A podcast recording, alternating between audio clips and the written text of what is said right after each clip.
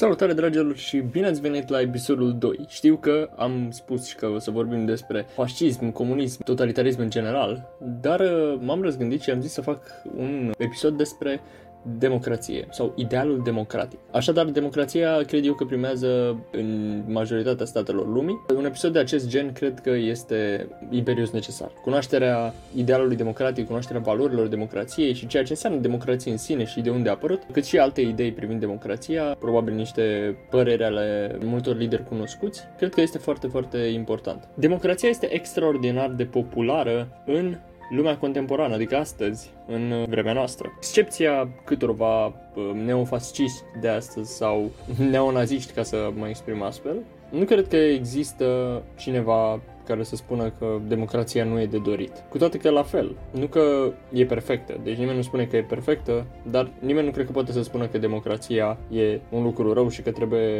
aruncat la gunoi. Așadar, probabil vă întrebați și probabil că după ce voi prezenta și celelalte episoade legate de liberalism, socialism, comunism și alte idei conservatoare etc., probabil vă veți întreba cum de pot oamenii ăștia să împărtășească ideologii diferite și totuși să creadă în valoarea democrației. Păi, în Bol și Dagger, în cartea de ideologii politice și idealul democratic despre care am vorbit în episodul trecut, spun că un răspuns ar fi, la întrebarea de dinainte, să spunem că mulți utilizează cuvântul democrație într-un mod ipocrit. Și anume că, cu alte cuvinte, democrația e atât de populară clară încât fiecare va încerca să-și lege propria ideologie de ea. Adică nu neapărat că crezi în democrație, dar e un fel de trend din ăsta de cum e astăzi uh, YouTube-ul, de toată lumea își face canal de YouTube, dintre care și eu, da, mulțumesc. și toată lumea se leagă de ea pur și simplu pentru că e populară, nu neapărat că știe cum se mănâncă sau ceva de genul. Am putea să spunem asta și despre politică, toată lumea se implică în discuții politice, deși nu mulți știu cu ce se mănâncă. Sau nu mulți cunosc regulile jocului și tind să acuze regulile jocului că nu sunt corecte, deși ei nu le-au citit vreodată. La fel și cu democrația. Mulți se leagă de faptul că democrația este cel mai bun curent sau că sunt state democratice, deși nu sunt. Adică un exemplu pentru acest argument al utilizării cuvântului democrație într-un mod ipocrit este fosta denumire a Germaniei de Est. Știți și voi că Germania a fost împărțită în două și dacă nu știți vă spun acum. Germania a fost împărțită în două după cel de-al doilea război mondial în Germania de vest și Germania de est sau în partea de est și partea de vest. Partea de vest se numea Republica Federală Germană, iar partea de est se numea Republica Democrată Germană. Partea de est era condusă de comuniști. Berlinul la fel era împărțit în două și Berlinul era în partea de Germania de Est, doar că s-a ajuns la un acord ca, virgulă, capitala să fie împărțită în două, jumate comunistă, jumate aliată, jumate împărțită forțelor aliate, Franța, Marea Britanie, America. Guvernul Germaniei de Est sau Republicii Democrate Germane conduse de comuniști, acea numită democrație limita strict libertatea cuvântului și scotea efectiv în afara legii competiția politică. Unde e democrația? Niciunde. Dar aveau și se numeau Republică Democrată Germană, RDG. Dacă rețineți acest exemplu, dar și altele, de exemplu, unii critici chiar s-au plâns că termenul democrație a fost utilizat greșit de atâtea ori încât i s-a pierdut uh, orice înțeles, adică deja democrația nu mai, are, nu mai avea niciun sens. Pur și simplu îl foloseai doar așa. Republica Democrată a Coreei de Nord. Deci, uh, poftiți, m- mă scuzați, Republica Populară Democrată a Coreei. Democratic People's Republic of Korea sau Corea de Nord, cum o știm noi, revenind la democrație în adevăratul sens al cuvântului. Da, un al doilea răspuns la întrebarea că de ce pot liberalii, socialiști și toți ceilalți să creadă în valorile democrației deși au gândiri diferite, un al doilea răspuns ar fi să spunem că adepții ideile, ideilor diferite pur și simplu au, nu știu, idei diferite despre cum se realizează democrația. Deci toți sunt de acord că democrația e un lucru bun, dar nu sunt de acord despre cum e mai bine să fie realizată, de exemplu. China va avea nevoie de o perioadă de dictatură pentru a pregăti calea spre democrație. Adică să impui democrația cu forța, între ghilimele, deși nu cred că urma să impună nicio democrație, de fapt. Aveam un obiectiv final, dar nu suntem de acord cu felul în care să ajungem la acel obiectiv final. Există și o a treia părere, sau un al treilea răspuns la întrebarea de mai devreme, și anume că oameni diferiți înțeleg prin democrație lucruri diferite. Ei pot cu toții să dorească să ajungă sau să promoveze democrația, dar nu sunt de acord asupra modului în care să se facă acest lucru deoarece ei nu sunt de acord asupra ceea ce e cu adevărat democrația, adică oamenii se contrazic în ceea ce privește principiul de bază al democrației. Dar legat de ideologiile politice, putem să spunem că democrația este un ideal pe care îl îmbrățișează efectiv toată lumea, sau majoritatea ideologiilor în sine. Dar datorită faptului că ideologiile nu se înțeleg în tocmai între ele, tind spre a accesa sau spre a promova democrația în feluri diferite și pot chiar intra în conflict unele cu altele când vine vorba de promovarea acesteia. După cum spun Bol și Dagger, democrația este ca și libertatea un concept esențialmente contestat. Adică nu este perfect, după cum v-am și spus mai devreme. Idealul democratic însuși e profund implicat în conflictul ideologic al lumii moderne și traducerea pe limba română a acestei propoziții este că pur și simplu nu suntem de acord asupra ceea ce înseamnă de fapt democrație cu adevărat, până și astăzi. E bine, o să răspundem la întrebări precum de ce în ultimii aproximativ 150 de ani democrația a fost considerată o formă dezirabilă de guvernământ. Adică de ce doar atunci, de ce doar, doar atât de tânără e democrația când se vorbea despre ea chiar din antichitate. Hai să începem cu termenul de democrație. Acesta și democrația ca forma vieții politice își au originea în Grecia antică. Deci termenul de democrație provine cumva din Grecia antică. Termenul vine de la combinarea substantivului demos, care înseamnă oameni sau oameni obișnuiți, și verbul kratein, care înseamnă stăpâni sau a deține. Și democrația, cred și sper că nu greșesc, democrația în fine, însemna guvernarea de către oameni obișnuiți, din care mulți erau needucați, fără experiență și săraci. Deoarece acești oameni formau majoritatea cetățenilor, democrația a fost identificată, așa cum se întâmplă adesea în zilele noastre, cu guvernarea de către majoritate, adică guvernarea de către mase, mese, mase. Ce e important să notăm că această majoritate constă în principal într-o singură clasă, demosul, adică oamenii, oamenii obișnuiți. Democrația se opunea cumva aristocrației, adică ce, aristocrația, conducerea de către aristoi, adică cei mai buni, cei despre care se presupunea că erau cei mai în măsură să guverneze, regii, regine, ce mai era, prinți, împărați, oameni din ăștia care proveneau dintr-o formă regală în mare parte. Și acum o mică paranteză, mie mi se pare puțin dubios să îi dai prin moștenire și nu prin principiu meritocratic dreptul la a conduce un stat cuiva doar pentru că taică sau maică sa au fost uh, efectiv uh, regi sau conducători. S-a întâmplat cu Carol al II-lea. Revenind un pic la uh, democrație, înainte, și asta e din nou o paranteză, Atena era un oraș-stat. Se conducea singur, avea o, efectiv, imaginați-vă, nu știu, Piatra Neamț, să se conducă singur, uh, având autonomie locală. Cam asta era Atena și oamenii la acea perioadă au adoptat democrația sau au considerat că au adoptat democrația sau au acceptat de bunăvoie democrația, au fost destul de entuziaști. Ricle spunea că ei se numesc, adică Atena, se numește o democrație deoarece puterea sau administrația se află în mâinile celor mulți și nu ale celor puțini. Există o oarecare diferență între cum uh, decurgeau lucrurile atunci pe vremea filozofilor din Grecia antică și cum evoluează sau cum decurg lucrurile în epoca contemporană, adică astăzi. Înainte, și după cum zicea și Pericle, care pusese cumva în context uh, rivalitatea asta între aristocrație și democrați, el, el, el era de părere, sau el și democrații erau de părere că cei mai mulți dintre cetățeni erau capabili de a guverna cu condiția de a-și lua din timpul destinat fermelor și muncilor. Adică trebuia să renunțe cumva un pic la uh, munca lor tradițională de zi de zi, de dat cu sapa, dat cu lopata și așa mai departe. Deci trebuia să-ți uh, rezervi puțin timp pentru a înțelege ce democrația. La ei, înainte în democrația ateniană, cetățenii erau plătiți cu un salariu zilnic mediu, care să le permită tuturor și bogaților și săracilor să participe la adunări și să decidă politica prin vot direct.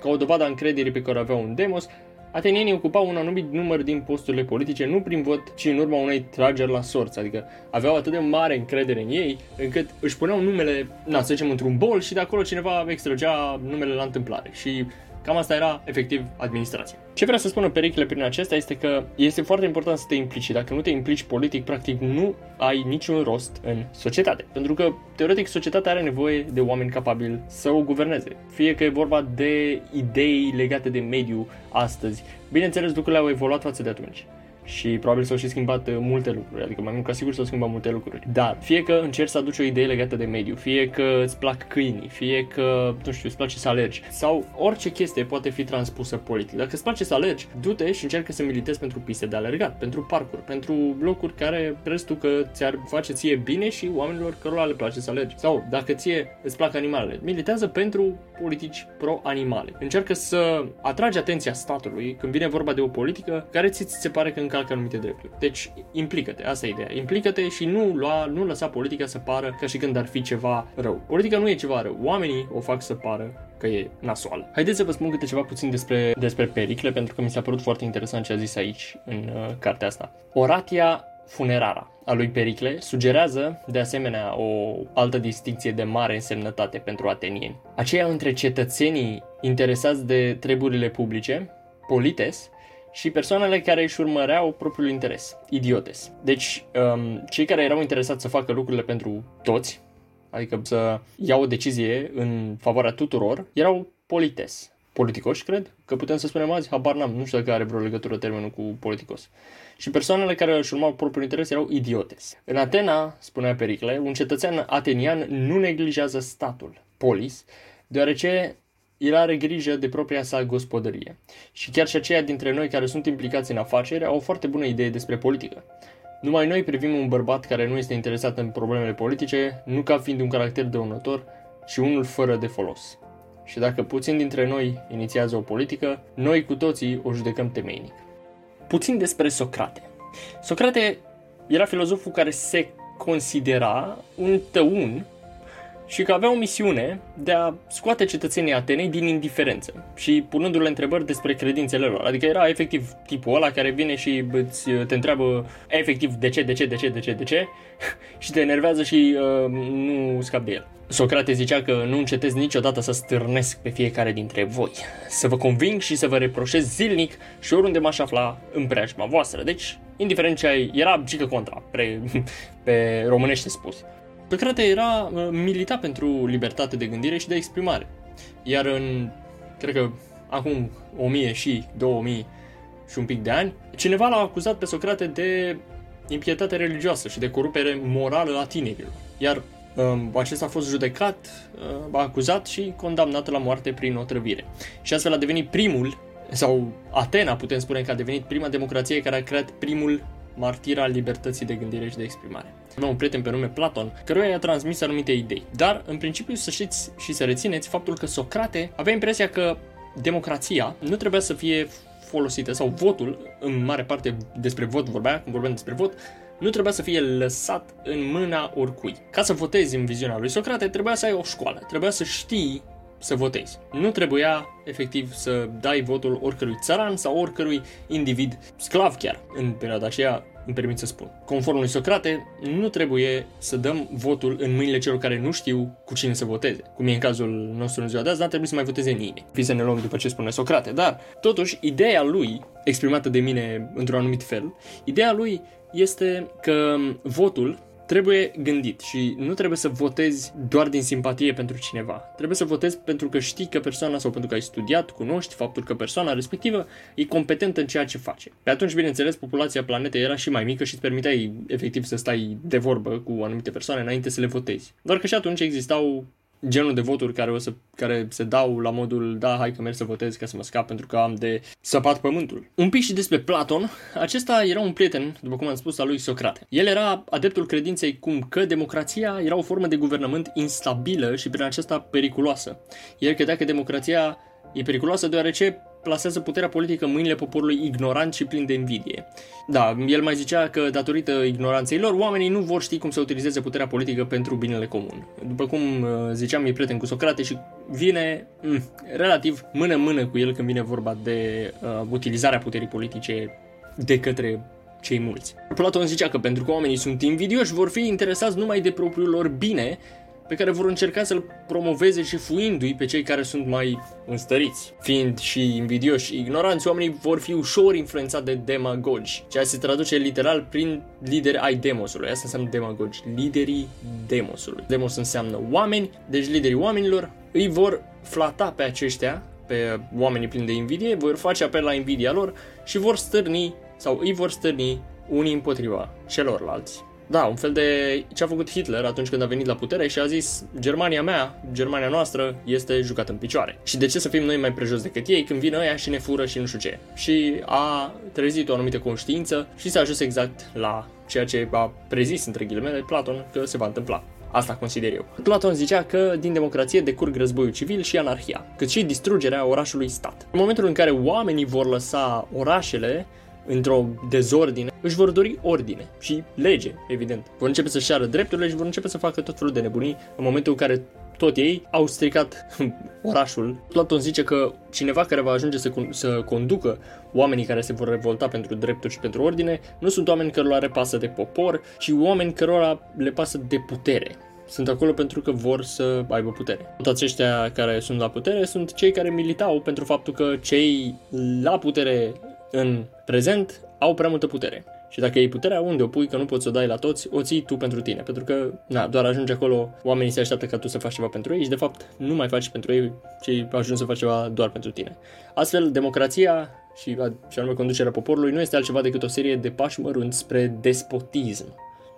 Aristotel era un alt următor al lui Socrate și Platon, care credeau că democrația este rea și de nedorit. Pentru Aristotel, democrația este o formă de conducere coruptă, deoarece demonstră, adică oamenii, oamenii de rând, tind să aibă vederi înguste și să fie egoiști. Adică la fel cum considera Platon. Oamenii simpli își vor urmări propriile interese numai pe termen scurt, luând proprietăți, bogății și putere de la cei puțini, fără să fie interesați de pacea și stabilitatea polisului, adică a locului ca întreg. Dar aceasta servește și scopurile lor, nu numai pe termen scurt, iar în final ei vor instaura haosul și în, urmă, în uh, ultima instanță despotismul în întreg polisul.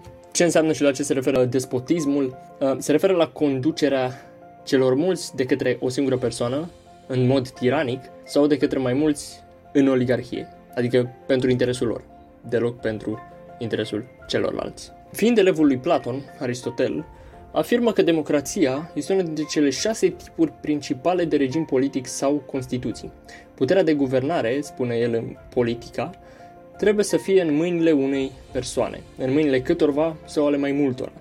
Și această putere poate fi exercitată spre binele întregii comunități, în caz că e bună sau adevărată, sau numai pentru binele conducătorilor, în caz că e pervertită.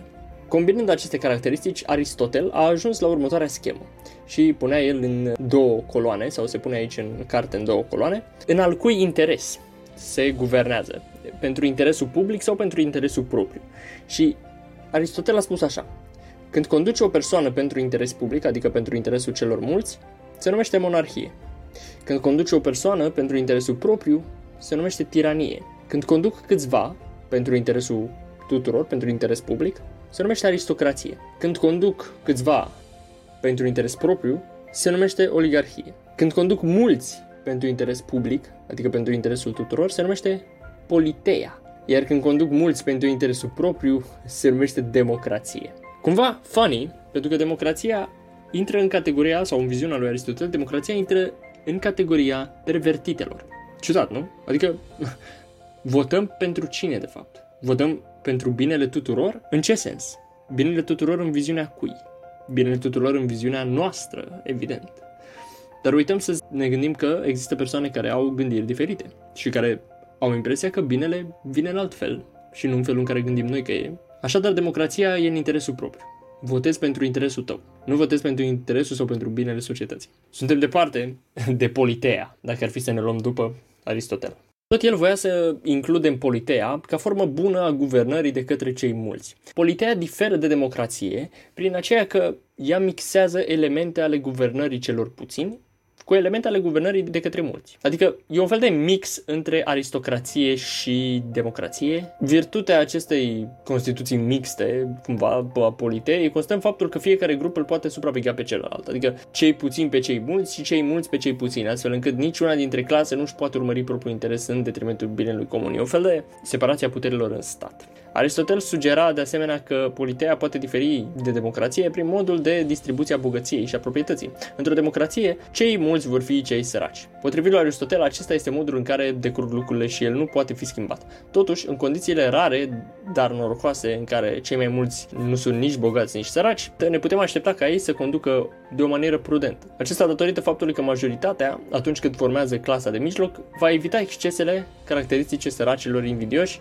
și cele ale bogaților aroganți. Clasa de mijloc ajunge la concluzia că binele tuturor e mai presus de orice. Cam pe asta mizează Aristotel. Dintre cele șase regimuri menționate de Aristotel, și anume monarhie, tiranie, aristocrație, oligarhie, politee, democrație, el considera că politeea era cea mai bună Și deci ce am înțeles astăzi despre democrație? Este bună sau rea? E bine, cred că Bineînțeles, probabil nu vă va satisface răspunsul ăsta, dar cred că democrația este ceva care rămâne cumva la latitudinea fiecăruia. Nu sunt adeptul la, sau cel puțin încă nu mi-am dat seama să fiu adeptul unui anumit filozof dintre aceștia despre care am vorbit. Nu știu dacă vi s-a părut plictisitor sau interesant, dar consider că trebuie să cunoaștem lucrurile astea ca o bază înainte să începem să discutăm despre cât de bună e democrația sau cât de rea e democrația și de unde a pornit ea. Măcar în momentul în care vom cunoaște baza democrației, atunci vom înțelege, consider eu, cu adevărat ceea ce înseamnă o bună guvernare, o bună conducere a unui oraș, sat sau unui stat, sau chiar a unei uniuni, fie europeană, fie sovietică, fie americană. Și deci, totuși, este democrația bună sau rea? Personal cred că e bună, doar că nu înțelegem sau n-am înțeles noi încă cum putem să o facem să fie și mai eficientă și cum putem să o facem să fie în cea mai bună forma a ei. Să nu ne mai gândim că eu voi vota cu partidele de stânga, partidele mai sociale, mai socialiste, doar pentru că mă vor ajuta pe mine care sunt sărac. Nu. La fel cum nici cei mai bogați nu vor vota cu partidele de dreapta doar pentru că vor să-și crească o întreprindere. Toată lumea va trebui să voteze în interesul comunității. Și în momentul în care noi toți vom fi egali, cum spunea și Aristotel, de punct de vedere economic, acela va fi momentul în care nu, și acum consider eu, nu vom mai avea alte griji, pentru că statutul financiar este totuși consider eu, o oarecare grijă a multora, nu vom mai avea de ce să ne îngrijorăm atunci când ne exprimăm opțiunea de vot. Și va trebui să votăm, să alegem politici, persoane care să ne conducă în interesul nostru, în interesul tuturor. Vom lua decizii în interesul tuturor și vom acționa colectiv pentru ca totul să fie bine în sat, în oraș sau în țara în care trăim sau în Uniunea, repet, în care trăim. Toate acestea Sper că v-au fost de folos și sper că v-au plăcut. Eu sunt Alex, Drago Games. Nu uitați să dați un like, share și un subscribe la final dacă vă place.